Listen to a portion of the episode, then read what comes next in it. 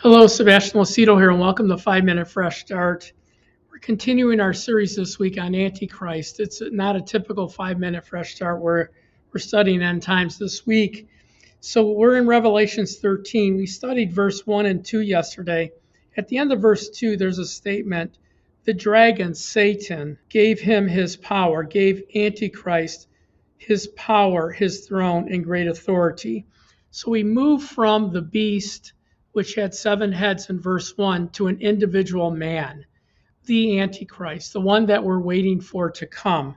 The rest of the, the rest of these verses are, are talking about him, Satan's son. You'll you'll see later in the week he is the seed of Satan, he is the offspring of Satan. And so Satan gave him his power, his throne, and his great authority. In the previous chapter, chapter 12, Satan and all of his angels are cast out of the third and second heaven, cast into the earth. So, this is the beginning of Great Tribulation. The first thing that happens in Great Tribulation, war in heaven, Michael casts Satan and all of his angels out of the second heaven and the third heaven. Third heaven is where God lives. Satan has access there. It says in chapter 12 that he's the accuser of the brethren before God we see him going there in the time of Job. So he's cast out of there and he's cast out of the second heaven, which is between heaven itself and earth. And so he's trapped here in the earth. So Antichrist is released second. He's the second thing that happens, the second domino that happens. So Satan gives him his power, his throne, and great authority. So, verse 3 And I saw one of his heads, as it had been mortally wounded, and his deadly wound was healed, and all the world marveled and followed the beast. So they worshiped the dragon who gave authority to the beast, and they worshiped the beast, saying, Who is likened unto the beast? Who is able to make war with him?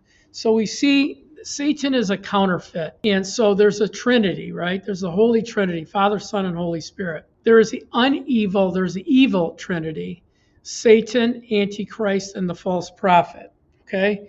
So Jesus was resurrected, Antichrist will be resurrected. He's going to suffer a deadly wound, and his wound will be healed, and he'll be raised from the dead.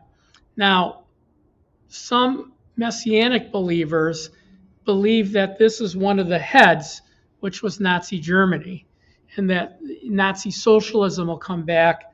I believe it's the man.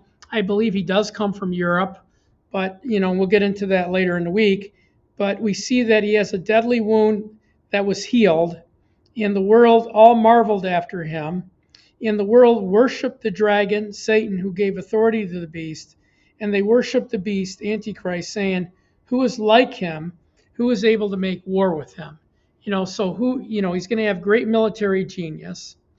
In verse 5, he was given a mouth speaking great things and blasphemies and he was given authority to continue for 42 months. Now, any authority that Satan has and any authority that Antichrist has is given by God. God is the only one that can give them authority. So God gives him authority for 42 months. That's three and a half years.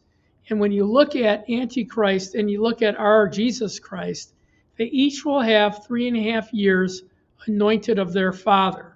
If you go back to Genesis, we see that from the seed of this woman, Jesus, would come one that would suffer a bruise on his heel, but Antichrist's seed would suffer a mortal blow to his head. And so we see that he can continue under his anointing for 42 months. And so the world will worship him, many nations will embrace him and follow him. You know, in verse 6, and he opened his mouth in blasphemy against God to blaspheme his name, his tabernacle, and those who dwell in heaven. So he's going to be completely anti Christ, completely anti Christian, completely against Christians, completely against God's covenant people. He's going to imprison them, he's going to destroy them, he's going to kill them, he's going to come against them. And we'll see that later this week. Anyway, thanks for watching today. Please share, follow, and like this message. If you're not a member of our ministry, please pray about becoming a member, which means you give us your name and email address. Just go to our website, it's in the description of your teaching, watchersoftruth.com. Click on it, become a free member. You'll get two sets of notes in our private blog, which is sent out every Friday, covering news, politics, finance, and end times. And then also, if you want to join us as a partner, we survive by our partnerships. We give all of our material away for free, all of our curriculums, all of our books are all free to anyone that asks. It's paid for by our partners. You can give as little as $10 a month. We're praying for 400 $25 a month or more partners to help build a foundation for us to continue to grow our ministry and do all the things that God has put in our heart. Anyway, God bless you. May God's face shine upon you. May you be blessed in all that you do. In Jesus' name, thanks for watching.